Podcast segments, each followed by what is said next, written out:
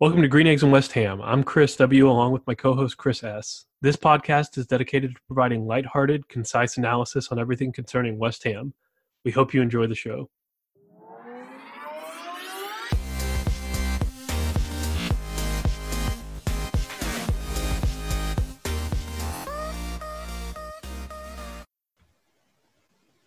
Welcome to another episode of Green Eggs and West Ham.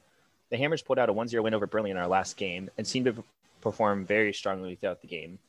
Chris, uh, let's start out with you giving us your thoughts of the game and what was the best part and the worst part of the game for us.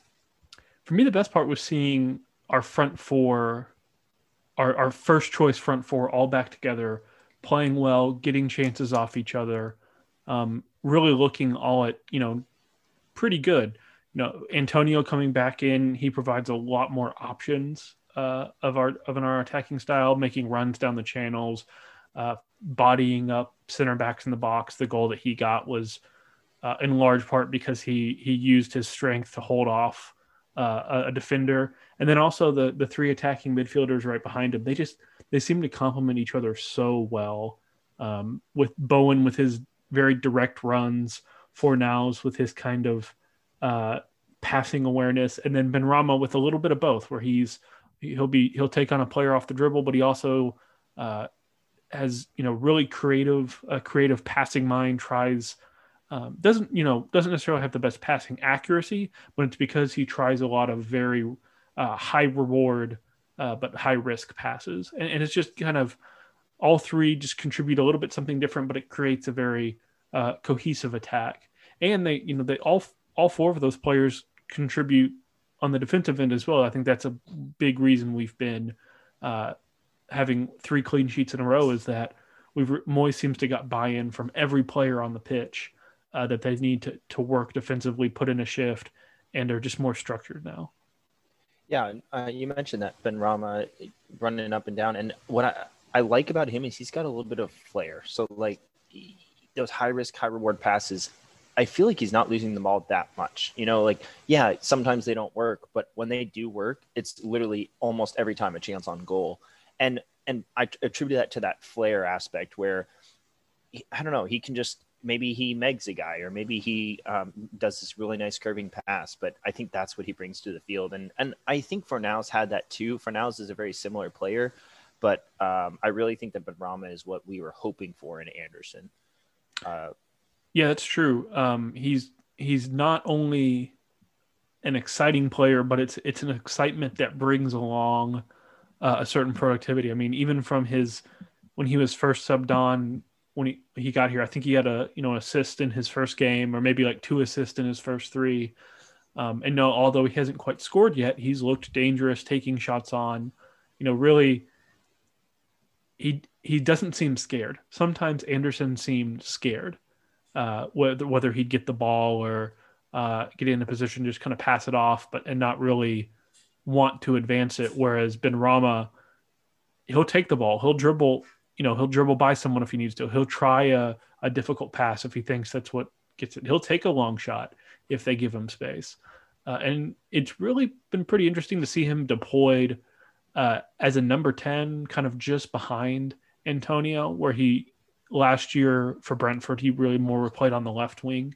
But I think it's been it's been good for him. It's allowed us to a little more fluidity in the team. And in fact, in looking at who scored, uh, their player positions, their average player positions have him actually more advanced than Antonio was on average throughout the match, which I think is pretty pretty intriguing that we you know we have an attacking midfielder that's extremely willing to get involved in and around the box. Well, that's what I like about all three of them is they're all, I think, very capable of scoring, but they all kind of crisscross in terms of uh, when Bowen's running it down the right side. You know, you've got Benrahma and Fornals and Antonio all in the box ready for the ball instead of like one hanging out way back. So even though we have one striker, this system I think is fitting us. Whereas Haller was a different player, and without a second striker, full time striker to play off of, I think uh, that's kind of what we were missing with him. And you're getting a lot of these crisscross, and I think Haller might have done well with these three players supporting him, but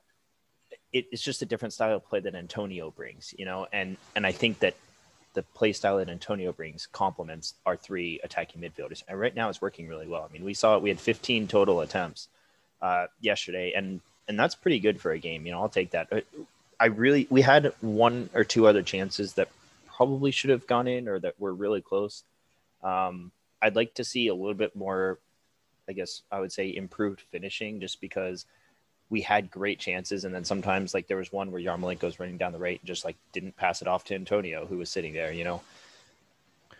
Yeah, I definitely the we're not as clinical as we need to be in the final third, um, but that's you know that's kind of the I don't want to say the easiest thing to fix, but it's it's much easier to for goals to eventually be converted than it is to have to work on just creating the chances in the first yeah.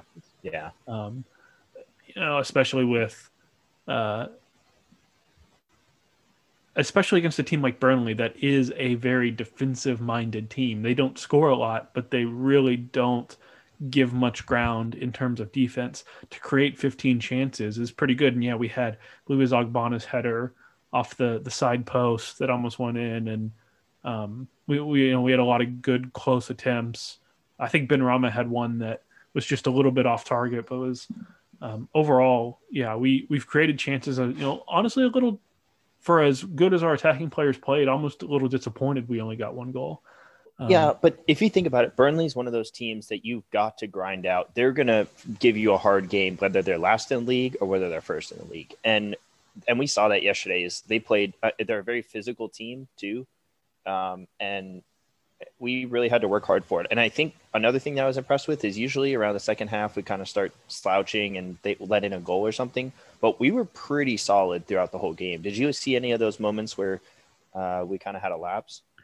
I think there was maybe a 10 minute period where Burnley really put bodies behind the ball uh, and and tried tried to kind of send their entire team forward and attack and we we didn't do a good job of regaining possession during that 10 minutes or so but we we defended very solidly we still didn't really let them get any good attempts on goal uh, we kept them kept them in front of us and so yeah I, I think like exactly what you said that a lot of times you'll see a letdown, uh, especially you know when we scored fairly early uh, in this game.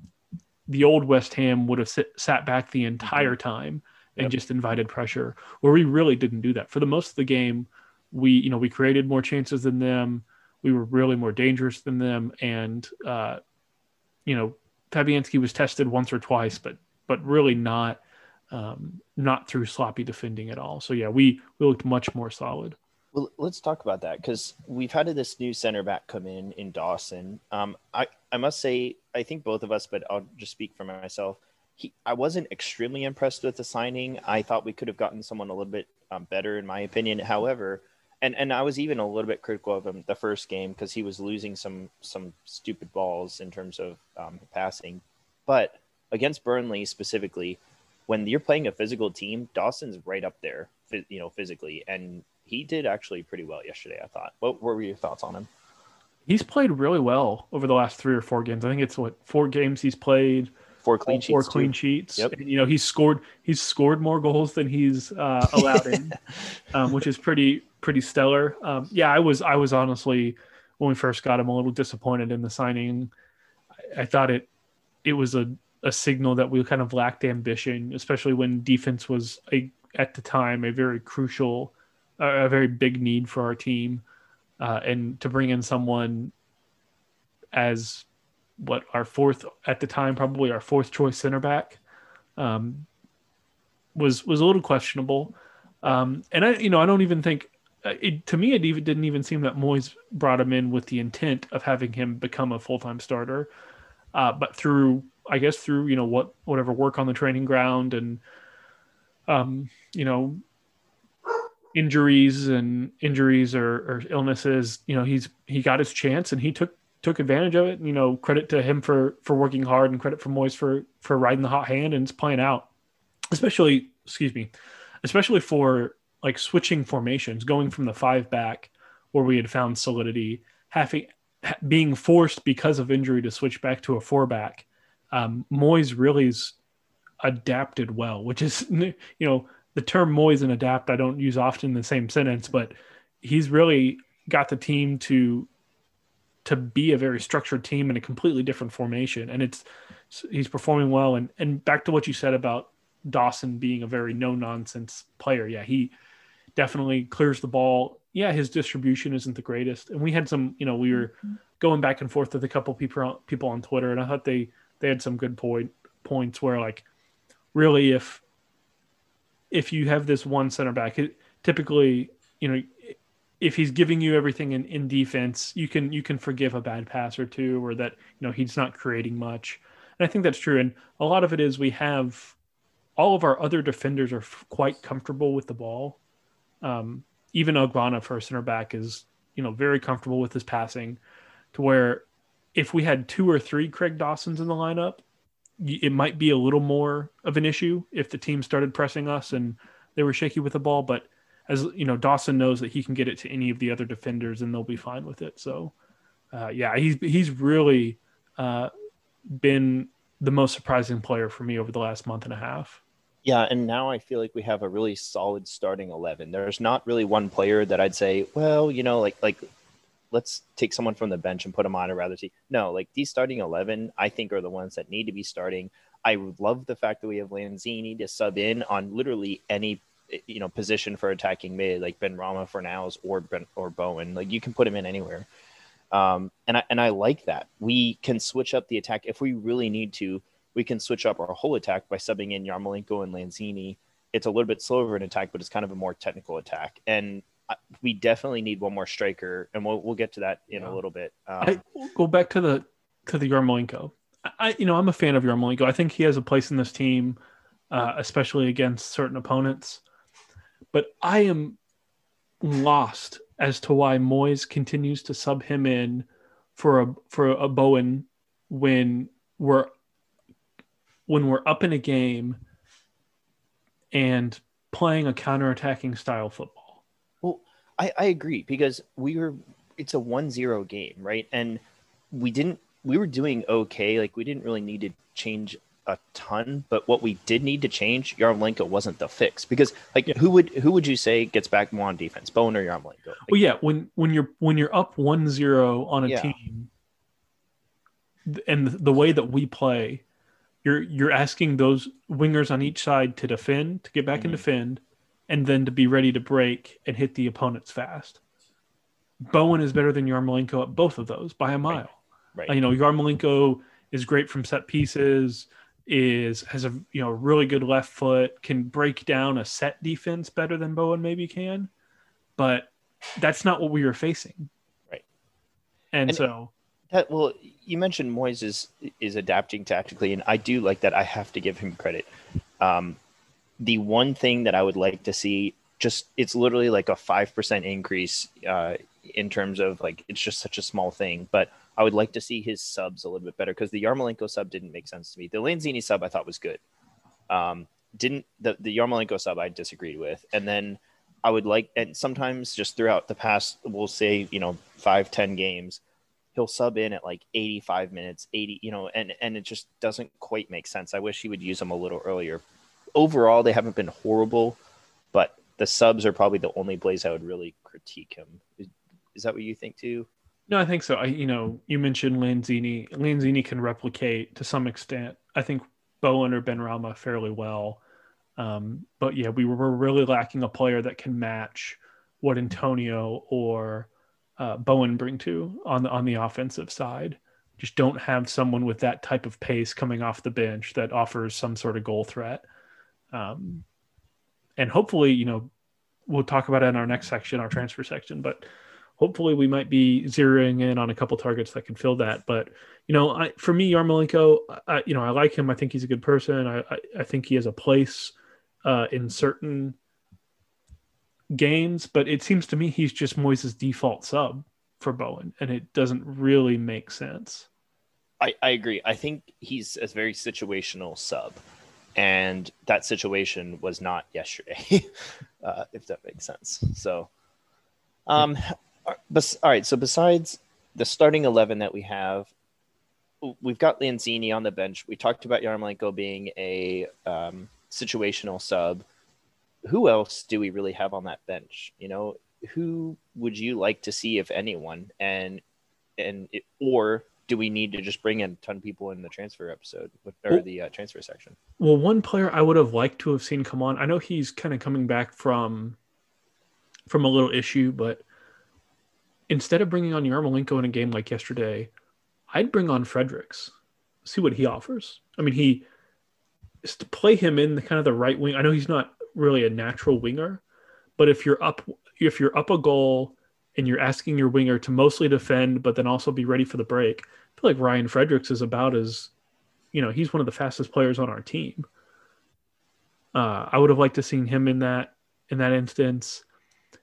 You know, I, I don't really think we should be playing Antonio a full 90 minutes. I would have liked to have seen ah, I can never remember his name. The uh, the striker, uh, Odubeko, I believe. Odubeko, come the on young, for Antonio. The young player. Yeah, the the, yeah. the young under 23 forward. Uh, yeah. Give him a chance, especially when uh, you know, he seems like he has a little bit of pace. He's got some size, should be able to hold up the ball. Um, if you're going to make an attacking sub, take off Antonio so he doesn't get worn down and and, and give, you know, even you know, we're going to need whether Odubeko does good or not. We need another striker in this window. We're we're down to one senior striker, and he's, you know, really a converted winger. Very um, injury prone as well. And very injury prone, yes, exactly. And so, um, even if Odubeko starts to be a decent backup, I, I, you know I still think you need three senior strikers. Well, one time Antonio made a run down the I think it was the right side, you know, and he was he was hauling, and I was sitting there, I'm like, oh, watch the hamstring, watch the hamstring. like I got nervous, but uh, he's great when he's healthy. But you know, you have to accept that he's going to be hurt for maybe half the season or less. Um, Chris, we sit ninth in the table right now. Uh, we've got we've played 18 games now, and uh, we're pretty darn close to uh, to quite a few teams around us. Um, I, I, think they said we're yeah we're four points out of fifth place right now. Where do you see us in the end of the season in terms of projection? How do you think we're doing so far overall? It's tough because we you know we've played so well. You know we've played some really good football, mm-hmm. and yet we just it's we can't seem to break into the top seven. Um, but we're not far off. You know, we you said we are very very close. Um, looking at the teams in front of us, I think we can. I think we can pass Southampton. I, they're a team. I think we're more talented than them. Uh, I think we've perhaps had a little more issues with injury that have hurt us to this point. Um, so yeah, I th- I can see us passing them, but you kind of look behind us and man, Villa are playing really well. I you know, we're three points ahead of them now, but they have three more games to play uh, than us. So I could see them passing us. If Arsenal ever figure it out, which I don't know if they will, but Arsenal has some talent, they could, you know, pose pose a threat. Even a team like Wolves, really not that far behind with as much of the season there is left. So taking that all into account, I think we'll end right about where we are, about ninth, maybe tenth maybe we'll move up a spot to eighth. And I think that'd be sorry, I think that'd be okay. You know, yeah. we're we're coming off a, a, several consecutive seasons in which we were facing a relegation battle. And at this point, we're well, well far away from that. So being this seeing this as a stepping stone to eventually competing for Europe is fine, especially when we, we're developing younger players. You know, the attacking three that we were just praising so much, they're all 25 or younger. You have our midfield of Rice and, and Soucek. They're 25 and 22, respectively. I think Declan just turned 22. You know, we have a team that can grow. You know, I think we'll need certain, you know, to complement the squad in certain areas, but, you know, we're, the future is looking fairly bright. I, I would be fine if this is a season that establishes some stability for us. Yeah, I, I agree with your analysis there in that I, I think we'll end up uh, around ninth. And I'm hoping that we can push. I think if we push seventh, I would be almost over the moon. Um, there's some really, really good teams in front of us. I think we have a chance to push past Southampton and Everton. Uh, we would need some significant wins to to pass up all the way to fifth. I think um, in terms of beating some of these top teams that we're probably expected to lose against. So I think if we ended anywhere between seventh and ninth, I would be extremely happy. Um, Mid table is con- considering we were fighting relegation, mid table is a win for us. And I think it's showing that we're in the right direction. I think Moyes has brought in some really, really good players. They're pretty much all starting now. Um, literally every sub that I can think of that he's brought, or the uh, every transfer he's brought in. So I like where the projection's going, and I, I'm confident we can push a little bit higher than we are now. We're sitting ninth, but I'm not unhappy with you know where we are. I think we played really well. Yeah, and we're we we have some really good wins this season. Um, you know, we we beat uh, Everton, we beat Leicester, we beat Wolves, we, we tied Tottenham, tied Tottenham in just an incredible match. I mean, the number of times I wanted to turn that off uh, after you know ten or fifteen minutes, and then having us come back in the final ten minutes is just in insane. Um, so yeah, we've had good moments, uh, and the team seemed to like each other. Uh, you know, it's yeah. it's very evident that the chemistry, the, the chemistry yeah. is there. They all seem to like each other. They like Moyes, um, and yeah, you you mentioned all of the um, the signings that Moyes has brought in over the last two windows are working out pretty well. Um, I still am hesitant to to see that as something that could persist into the future, just with the lack of scouting that our team, that the, the club has. Uh, but, you know, Moyes tends to take his time uh, in deciding who to buy, and he's bought well. So he has. And one more thing I want to mention we're six points, which is two games out of being number two. So if, I mean, it would be a lot, but if teams two through eight lost um, the two consecutive games and we won the next two, we'd be number two. So that is honestly pretty incredible in that it is a very very tight table so far and we're we are at kind of that bottom half of the of fighting for the top teams however we're definitely in it and you know you never really know what can happen in the premier league which is one of the reasons i love it so much so um let, you know let i mean we say let's fight for seventh but like let's be pushing for europe i mean we, we still have a really good chance it's not like it's it's out of our reach so oh, absolutely and you know we still have a relatively favorable path in the cup as well. You know, we yes, face, I think we face is it Doncaster next next round. Um, I think so. And then after that, we play. Um, I believe it's Man U or Liverpool, whoever wins. But I think we can get past Doncaster, and then if we get, you know, we are a team. We are a team that can beat a Manchester United or a Liverpool on on our day. Um, and at that point in the competition, a lot of other Premier League teams will not have knocked each other out, and we could be looking at a very favorable path, uh, you know, to to a cup run, and that that's exciting. So yeah, I there's a lot of positives and not a lot of negatives where we are right now, especially if you look back about 12 months ago where we were, um, or even you know I guess 13 months ago about until Moyes was hired, uh, and we were we were sitting where we were um, it's a completely different feel around the club, uh, and I'm I'm happy for that. Now, Chris, uh, before we, we end this section, there's one more thing I want to move to. We put out a call for questions, and um, we have a few that uh, that I'd like to ask you just to kind of get your your take on them. And these can be kind of rapid fire. If you want to go into them, you can. But um, what player do you think is the correct spot um, for that center attacking mid? Do you think it's Benrahma, which we played yesterday, or do you think for na- we should switch the Benrahma for Nows um, and and put Fornals in that center attacking mid? That's a tough one. Um, I would have normally said move Fornals to the middle, but with the way Benrahma is playing, uh, I'd keep them where they are. My guess is that there he's playing Fornals on the left because of Fornals' work rate of getting back and helping Cresswell Mm-hmm. Um, so that limits his ability going forward. But as we've as we talked about, when we get the ball, it seems that front three is pretty fluid. Um, so I, I'd keep it as is. Um, I think that's it's working right now, so there's no reason to change it. I think you're not getting your best out of Fornals that way, but you're getting your best out of your 11 that way. See, that's interesting because I, I mean, I'm fine with either one. You know, I think it, they did well, but I'm wondering if you know we played Anderson on that left side, and since I'm a firm believer that um, that what we're getting out of Benrahma now is what we hoped for from Anderson, we've got Bowen as a dribbler on the right side. I'm wondering if we put Benrahma on the left side as more of a dribbler. for now is kind of that distribution in the middle. I, I wouldn't mind. Maybe maybe we play that in the next um, cup game. You know, yeah. I, I don't know if we're going to start all those players. Probably not Antonio, just because we want to save his hamstrings. But um, I wouldn't mind switching it up. But I, I, mean, I you know I can't say that Moyes needs to switch it up because obviously it worked for us. So um, it's tough. I, that's a that's a good question. Um, mm. One more for you, Chris. Uh, where does Noble fit, and against what teams and slash what situations would you play Noble?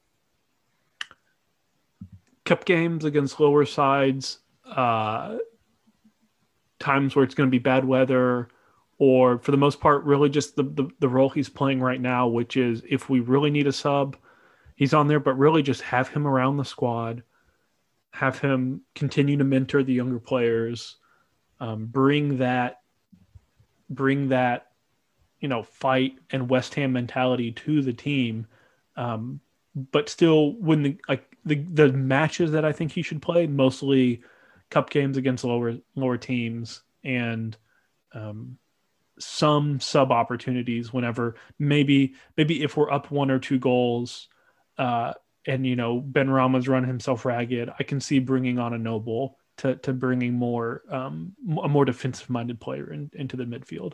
Yeah, I, I actually thought that we might bring on Noble yesterday just because Burnley is a physical team. You know, they've got Wood up there who uh, is just uh, he, he's he's fast, but he's like a massive striker and he just is physical like crazy. So I actually thought we'd bring Noble in, and I don't want to say it would have been the right or wrong call to do it. I think it would have made more sense, and that's kind of when I want to fit him in if we do play him at all. Is those games where you have to grind them out. You need extra defense players on the field. We really don't have a ton of extra um, defensemen on the field that, that we can throw in. You know, if if you had thrown in Noble for Benrahma and put Lanzini where Fornals was or something like that, then that adds some fresh players, but that also puts a slightly more defensive tone to the game. So I think those types of games where you need it. If you're getting caught on the break, like Wolves, for instance, let's say you have Traore running down the side, I don't think that's where you need to play Noble because the speed is going to kill you. But Burnley is, I mean, they're fast, but they're not like to wreck you on the counter attack, you know? And, and so those would be the only games I think you should fit Noble in. Yeah. I, well, I got one rapid fire for you. Do we, with Lanzini having played fairly well in his sub appearances, do you want to try and rotate him into the starting lineup? Maybe sit Fornals for a game or sit Benrahma for a game. You know, you know, start just give him more run to to see if he uh, can catch his form, or do you keep going as is and just playing him as maybe a last twenty minute sub? Yeah, well, that's a good one, and I think actually that Moyes probably has struggled with that one because Lanzini has played well. He got that incredible goal against Tottenham, um, but he also, even though that's kind of the only time he scored this season, it's he's played well almost every time he's come on. Like maybe one time I can think of where I'm like, oh, okay, maybe not the right choice, but but he's come in and he has executed and he's worked hard. I thought, and and that's something that we didn't see last season from Lanzini. So to me, that was the difference between Lanzini and Anderson. Where Anderson, we didn't see any improvement, whereas Lanzini, it looks like he's fighting for his spot. Here's here's the unfortunate part, and it kind of happened with Benrahma too at the start.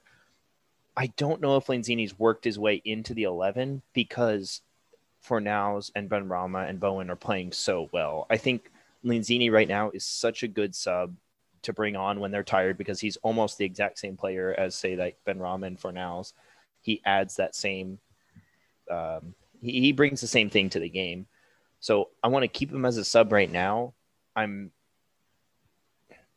I I just don't want to take off the form that we saw in Burnley, you know, from the starting lineup. So I guess for you that means you you want an unchanged team going into West. I want it. Yes. Yes. Now there there are some reports that Antonio might not be fully up to it, um, based on you know just having played as much, maybe the team not wanting to risk him. If if Antonio were to not be able to make it, who do you put on, and do you shift anyone? Do you, do you put on just the young forward, or do you? Um, assuming we haven't made a signing by then, do you bring in a Lanzini and shift around that midfield? What what do you do? Try your yeah, So assuming that Antonio, we don't want to play him the full 90 minutes, I would try to bring him on at like say the 60 or 70th minute, depending on how the game's going. That way he still gets a run at the game. he would be a fresh legs at that point. But but you wouldn't want to play him for that whole time. So um, when I would or sorry, who I would start there, I would probably do a Bowen as a striker. I I love him on the right side, but it's really tough for me to um to put anyone else there. I think the youngster, I look, I want to try him out, but we've got to be putting away these games and we have someone that we can trust. I, I can trust Bowen as striker. I think Bowen has the work rate to make up for his, you know, um, switching up positions, I guess. So in that case, I would play Bowen and striker, and then I would actually put on uh, Lanzini. In I, it would be a little. I'd have to think about it. I would probably shift Benrahma to the right, Fornals on the left, and have Lanzini in the middle. Maybe I, I'd have to play around with those. Um, maybe have Fornals in the middle, but yeah, that's how I would start. Is, what are your thoughts on that? You know, I kind of I agree with that. I really am intrigued to see what Bowen could do in this striker position for Moyes because he has a lot of the qualities that made Antonio successful and that made uh, Arnautovic successful in in Moyes' system. That a, a winger who can break down players on the ball, who has a good scoring boot, and is a willing runner. Um, I that could be really interesting to see uh, to him in that position. Yeah, and I'd, I'd probably put a Lanzini in there um, either put him probably yeah like what you said i might put him on the right side and let, let benrahma stay in his natural or his, his, central position one more thing i want to throw at you would you put yarmolenko in as striker and keep the same attacking mids that we had I, I don't no. think I would because I, I, think he's too no. slow. Honestly, I think in this formation, yeah, like you're you're yeah. just back to where you were with Haller, right? Where you're right. you're you're losing that threat um, I could, I mean, I'd be fine with putting him in on the wing and moving Bowen up top, but you just don't. It's so much a slower build up that we're not really built for when you don't have a pacey striker. I agree, and I think Yarmolenko would do a lot better if we put very similar to Haller, like if we put a Bowen with him or some someone else, some other striker, because Yarmolenko can kind of be that hold up player. He can be that technical player, but you still need speed, and Yarmolenko to me just doesn't have that speed. Yeah, he's someone. If we're playing on the front foot the entire time, if we had a, a more defined two or three up front, then he'd work in better. But by you know more isolated, I don't see him being uh, effective. Well, we've talked about some holes in the team. We've talked about positions and players we need. Um, we're we have a few targets. Uh, West Ham always seems to surprise us and pull people out of the hat. But um, join us next up next uh, section, and we're going to talk about exactly who is on the list right now, where we think they'd fit in, and if we needed anyone else. So transfer episode coming up next.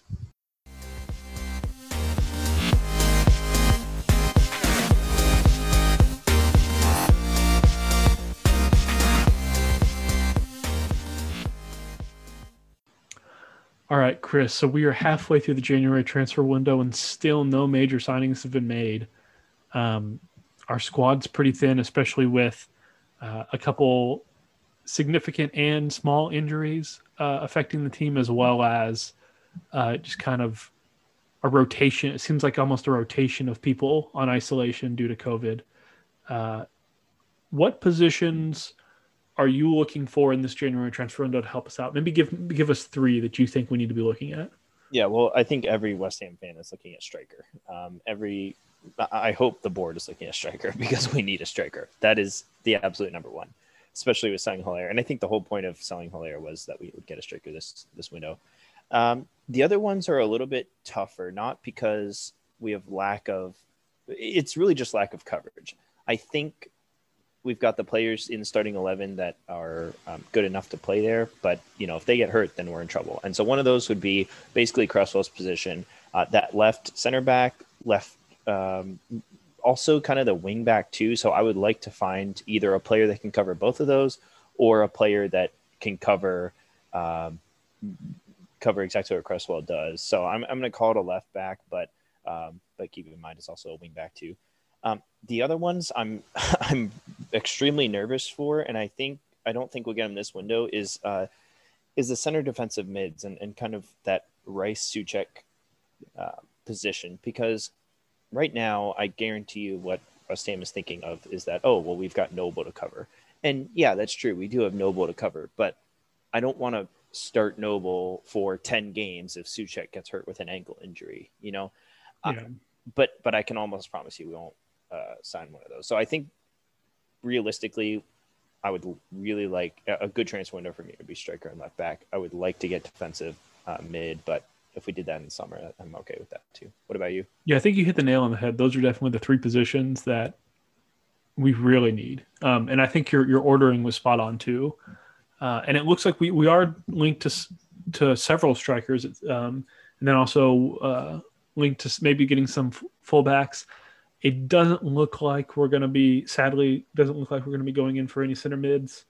Um, so maybe just within the club, you mentioned Noble. Uh, we just got rid of Snodgrass, so he can't play there anymore.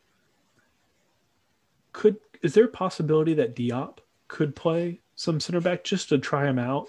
Um, he seems to be have, have a little better legs than the average center back and comfortable enough on the ball. Do you think he could make the change?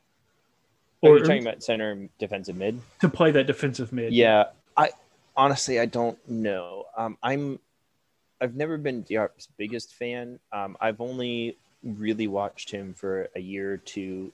Uh, well, I should say I've really only watched him since he's been at, at West Ham. Um, I, he's okay. I don't think he's as good as, I don't think he'll ever be as good as like that Rice and Soucek. So even if you put him there to develop a few years, what I would honestly want to do is put in like someone from the academy and, and kind of develop them. Look, we we had Declan Rice that came from there. Um, we have plenty of people. They're a little bit more injury prone, but um, I don't know. I I would be even like I'm just gonna throw out some names: um, Coventry and Baptiste. Yeah.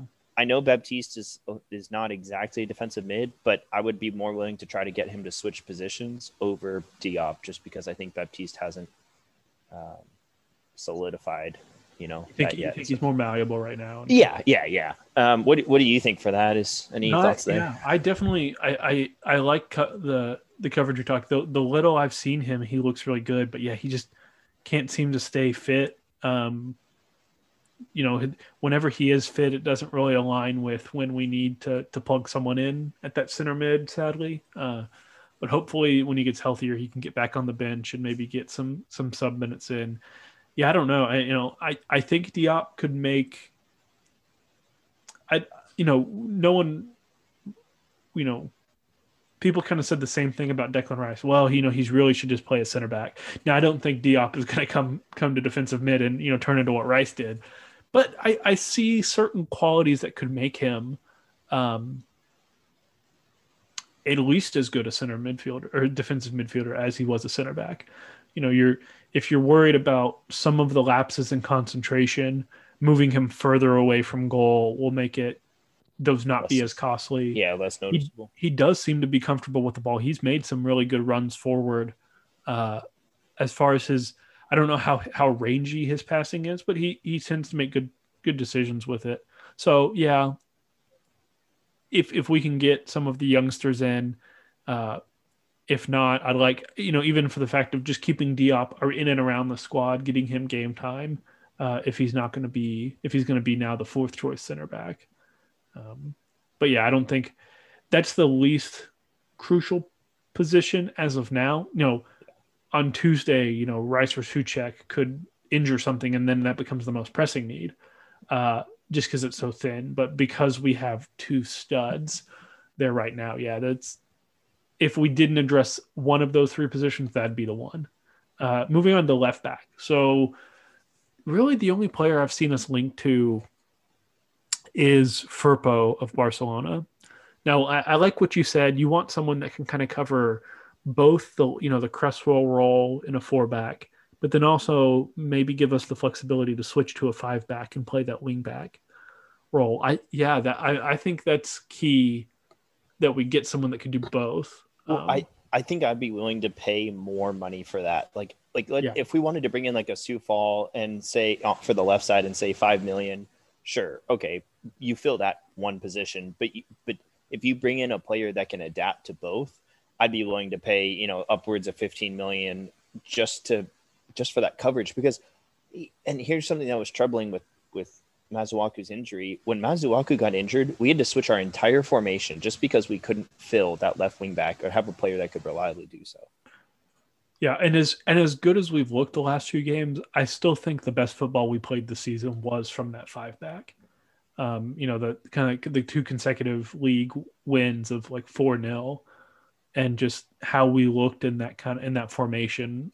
Although we've been defensively pretty solid, we just haven't had been clicking on all cylinders since we've switched um, in in as in as good a way. So yeah, getting someone that would allow us to move back to that system, or at least give us the opportunity to, could be pretty interesting. And let me just give you an example of a player. I mean, he's quickly turned into one of the best young players in the world, but um, like Bayern Munich has Alphonso Davies, and yeah. that's the kind of player I want. I because the the guy's incredibly fast. He's great on the ball, and yeah, he's going to be expensive. Now, I don't want specifically him, but I'm talking about a player like him, just to give you that kind of type that I'm looking for. Yeah, well, his pace, yeah, his pace is something that our team likes. Like when Masuaku went down, yeah, it kind of, it kind of shifted. You know, we went back to to not having a lot of uh, rapid players. Um, and yeah, with Cresswell getting up there in age, I mean, he's what 30, 31. He has he, been playing well this season. I've been impressed. Playing well, that. but like I don't. But right, who do you feel? Yeah, there we still haven't really played a very pacey team in this four back, uh, especially on his side.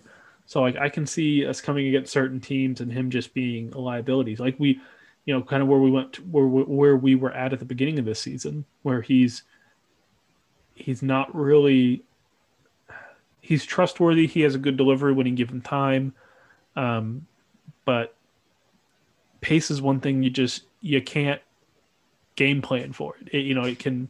There's nothing you can do to prevent it. Now, I want to play a little bit devil's advocate here because you talked about Diop maybe forming into that center defensive mid, and we had a little bit of discussion there.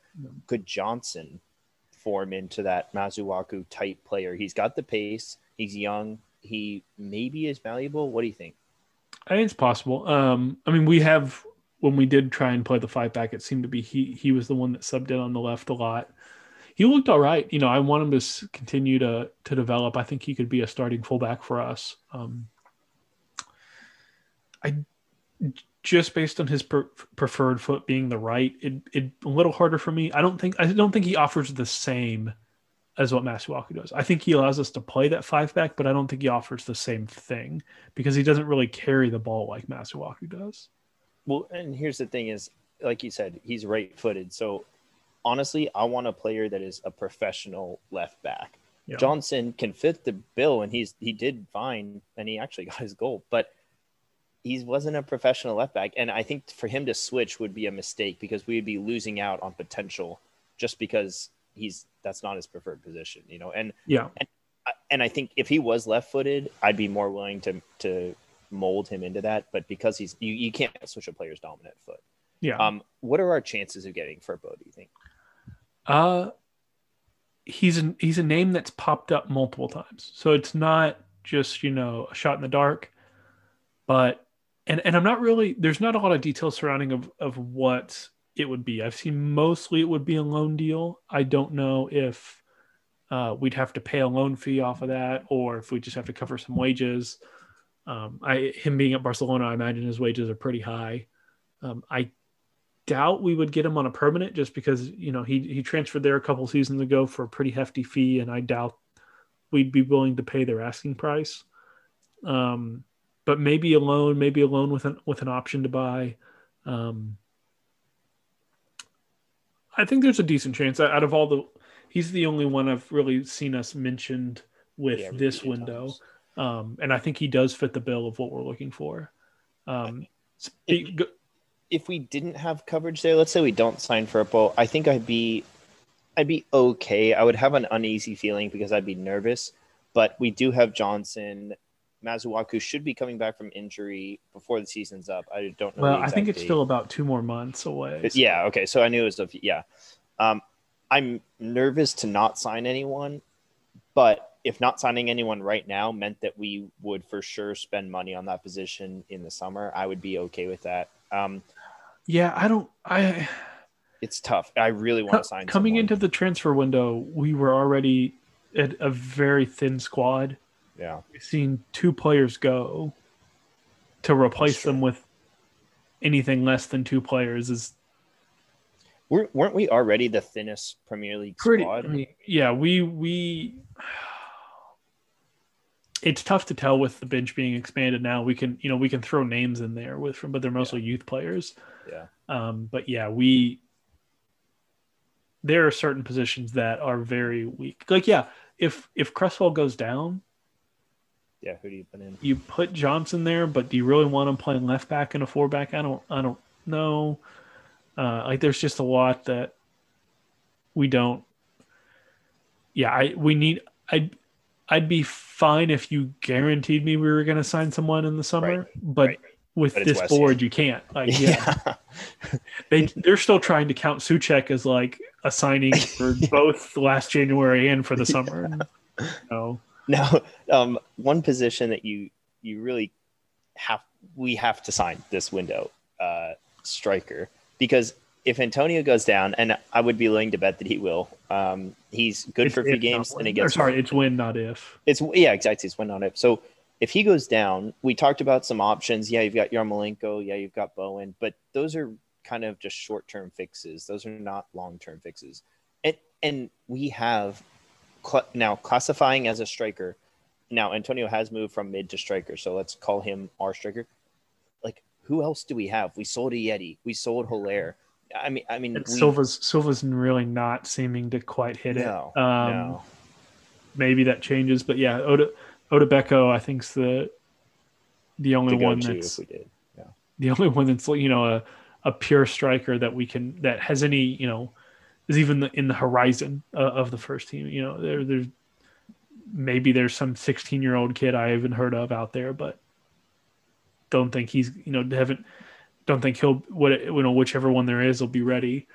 So yeah, we we need a striker, and we don't just need any striker. We we saw having a striker that didn't fit doesn't do us any good. Right. Right. Oh, um, who who have we been linked to, and what uh, who, who do you think we have the best chance? Give me like two names that you think we have the best chance of getting. So we've been linked to a lot. Um, they, I mean, West Hammer always seem to be linked to about thirty strikers each window, but um, that's true. We it, it does seem that Moyes recognizes we we need pace. We need someone that matches what Antonio gives uh, a like for like replacement, um, which I'm I I completely agree with. I think overall, the the single biggest attribute we need to look for is pace.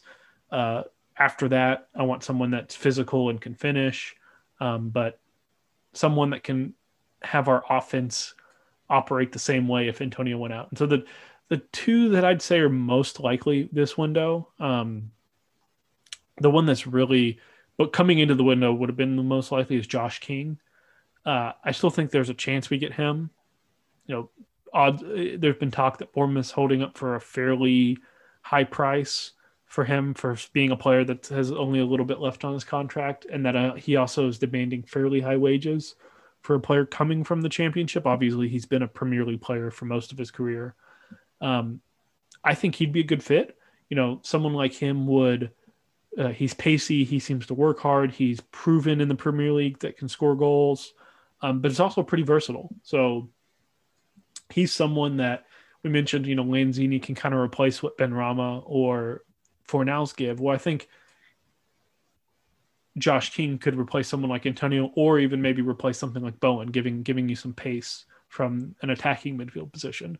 So that'd be a pretty good one. Even if we don't I, I, I hope we would get him in now, but even if we don't, he is also a player we could look to sign for free in the summer, uh, as he's going to be out of contract. Uh, so he was coming into the window. He was the one that was the most likely, but the one that's really emerged to be the first choice for the club based on uh, mostly reports from X, and then also a few. Uh, there's been some some reports from from different French papers. Is uh, Dia from from Reims uh, looks to be Reims not a particularly great team, uh, but he scored 12 goals this year uh, in the front in the front top French division. Although five of those have been from the the penalty spot, um, he's reportedly a fair no not a not a world you know not a not a world record breaking sprinter, but a fairly pacey player, uh, and also very physical. So a lot of what we see in Antonio, someone that can fight and and uh, he actually played day. And a lot of the reports, a lot of West Ham fans watched him uh, in the UK because the the game was aired there on on one of the the Sky channels, I believe. Um, they said he he did well. You know, they said his team was terrible, um, and that he'd be he would have been ha- he'd be happy to move to West Ham to get better service. Uh, but that he was really he seemed to come alive when they got the ball uh, and, and played a very counter-attacking system, which was to me was very encouraging because uh, at our best, that's kind of what we seem to, to want to play and, and kind of fit in that role that Antonio's offered for us. So scored a decent amount of goals, seems to have a really good goal conversion rate, um, and be a very physical, uh, hardworking player.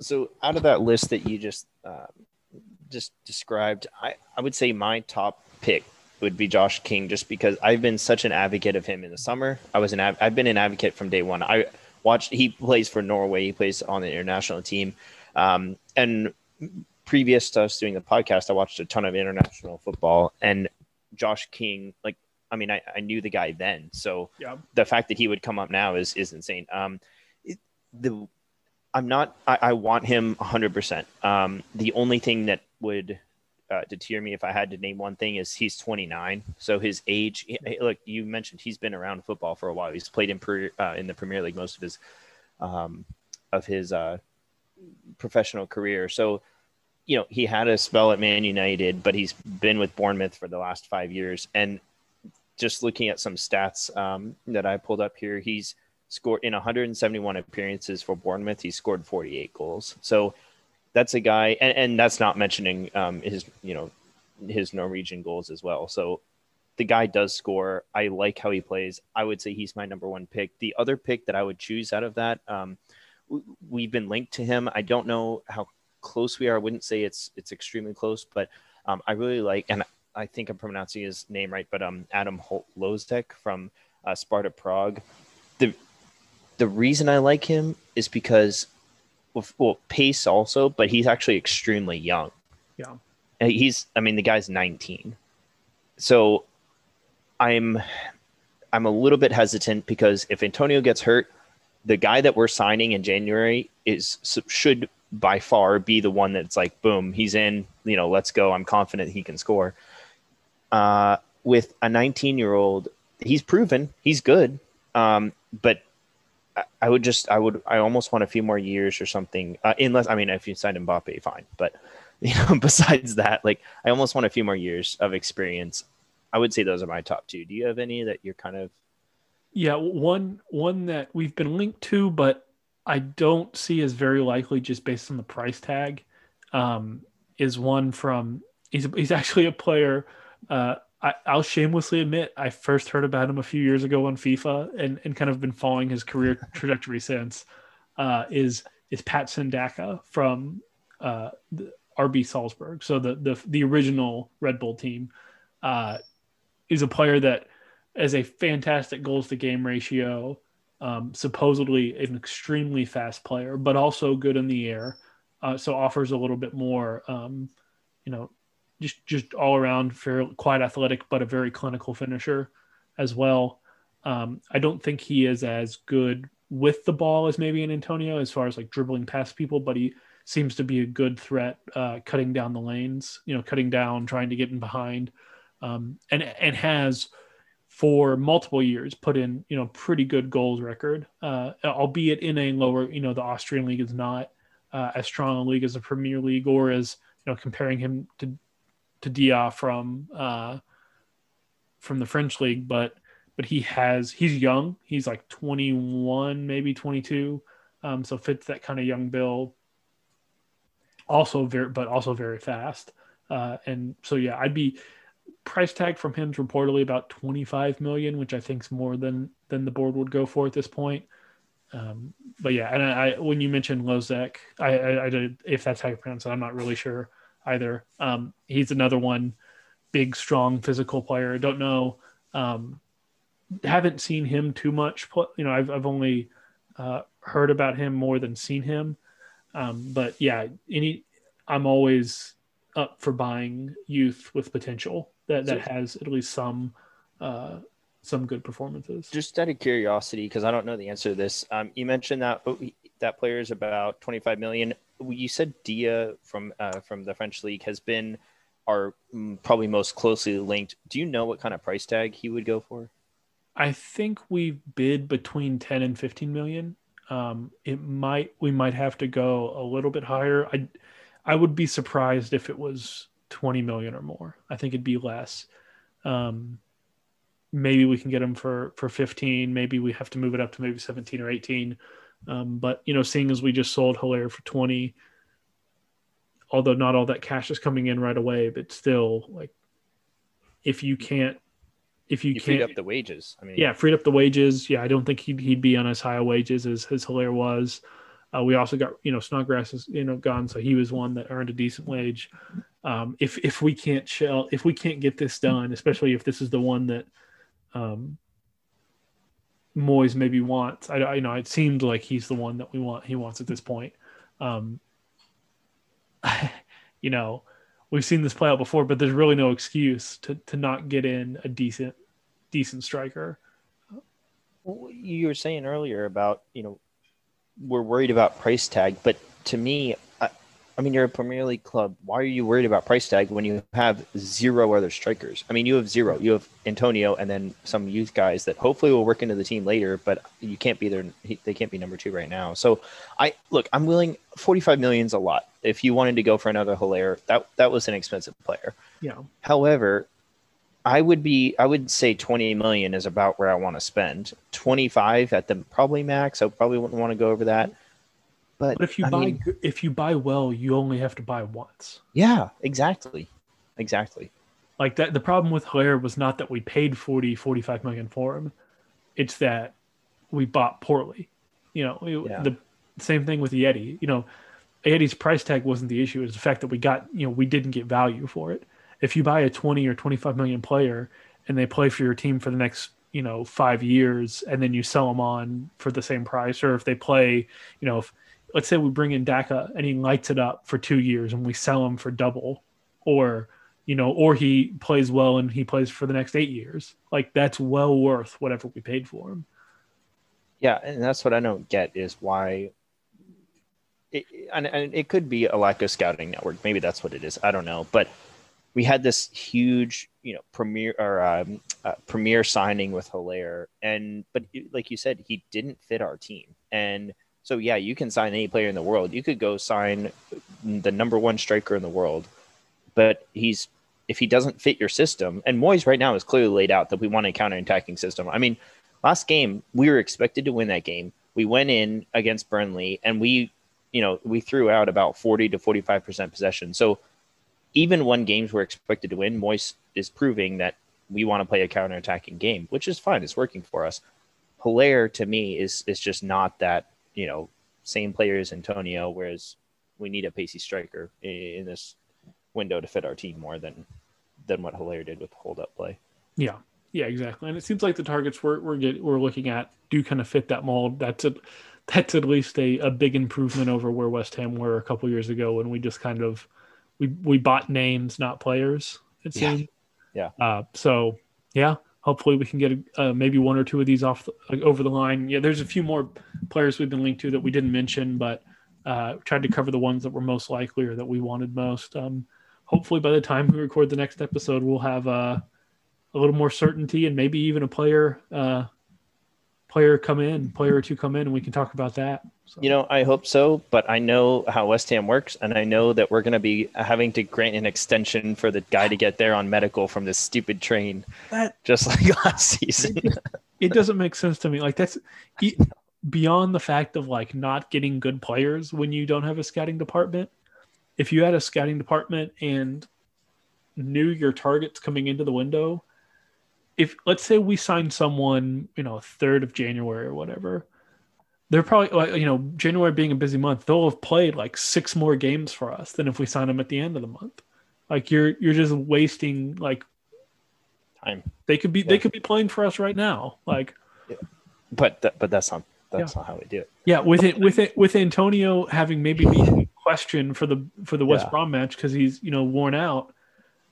Wouldn't have been nice to have a player signed on the fifth of January and have him integrated in the squad by now, so on Tuesday he could come in and start for us. Like, So one more quick question for you um, before we go.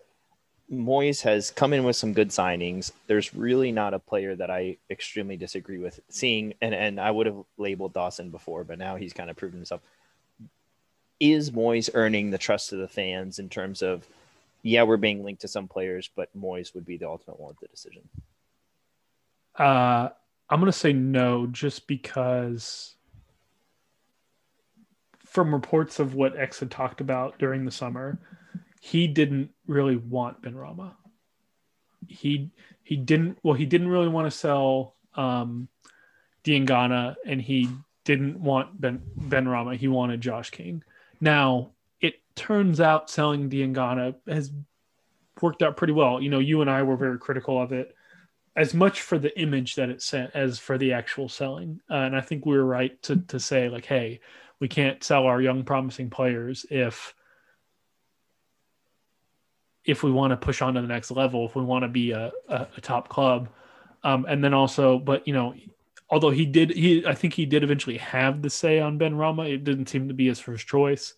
Um, so I, the, the only reason I'm saying I say maybe we shouldn't just trust Moyes is because I still don't feel it's all Moyes. I still feel like David Sullivan has a little too much control over the transfers, and that's where any of the decisions that Moyes has made have been good. It's just he's not the one making every decision. Yeah, I, th- I think that's a good point. Um, I am excited to see who we sign in January because I think the more and more we go on with with these windows and waiting till the last minute. I mean, even in summer, we kind of waited till the last minute. You know, that hurts the credibility. Whereas if Moyes came out and said in January 1st, this is exactly who we're signing, and then we signed him, like I think that would help. So I think you're right. The board has a lot of influence, and uh, that is scary. In we we've gotten lucky the past few times, but I am nervous that that luck's going to run out soon. Yeah, yeah. I mean, we're happy where we are right now, but yeah, it's success is fragile in the Premier League. Yeah, yeah. We're sitting ninth. I'm very happy with where we are. We've got West Brom up next.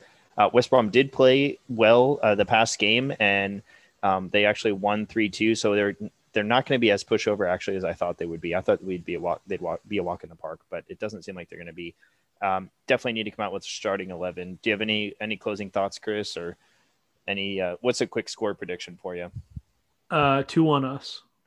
Yeah, I I probably go probably go two zero us. I I think I'm excited that they scored or excited for the game. Um, I they scored three, but our defense has been pretty solid, so I, I see 2-0. I'll I'll switch that to a one-one draw if we don't have Antonio, but okay, that's fair. That's fair. Yeah. yeah. But yeah, I think we you know they scored three in their last game, but honestly, the way we've been playing defensively, I I don't see West Brom having the um, the goal threat to really outscore us. Uh, we'd have to just have a really atrocious day to lose. Um, but yeah, I think we we should we should hold on. This is this is we we've gotten to the point of the season and, and where we're playing that we, you you should expect a win, be slightly disappointed with a draw, and be probably not not happy at all if we lose a game against West Brom. Yeah, I agree. Well, that, that's all the thoughts I have. Come on, you irons. Come on, you irons.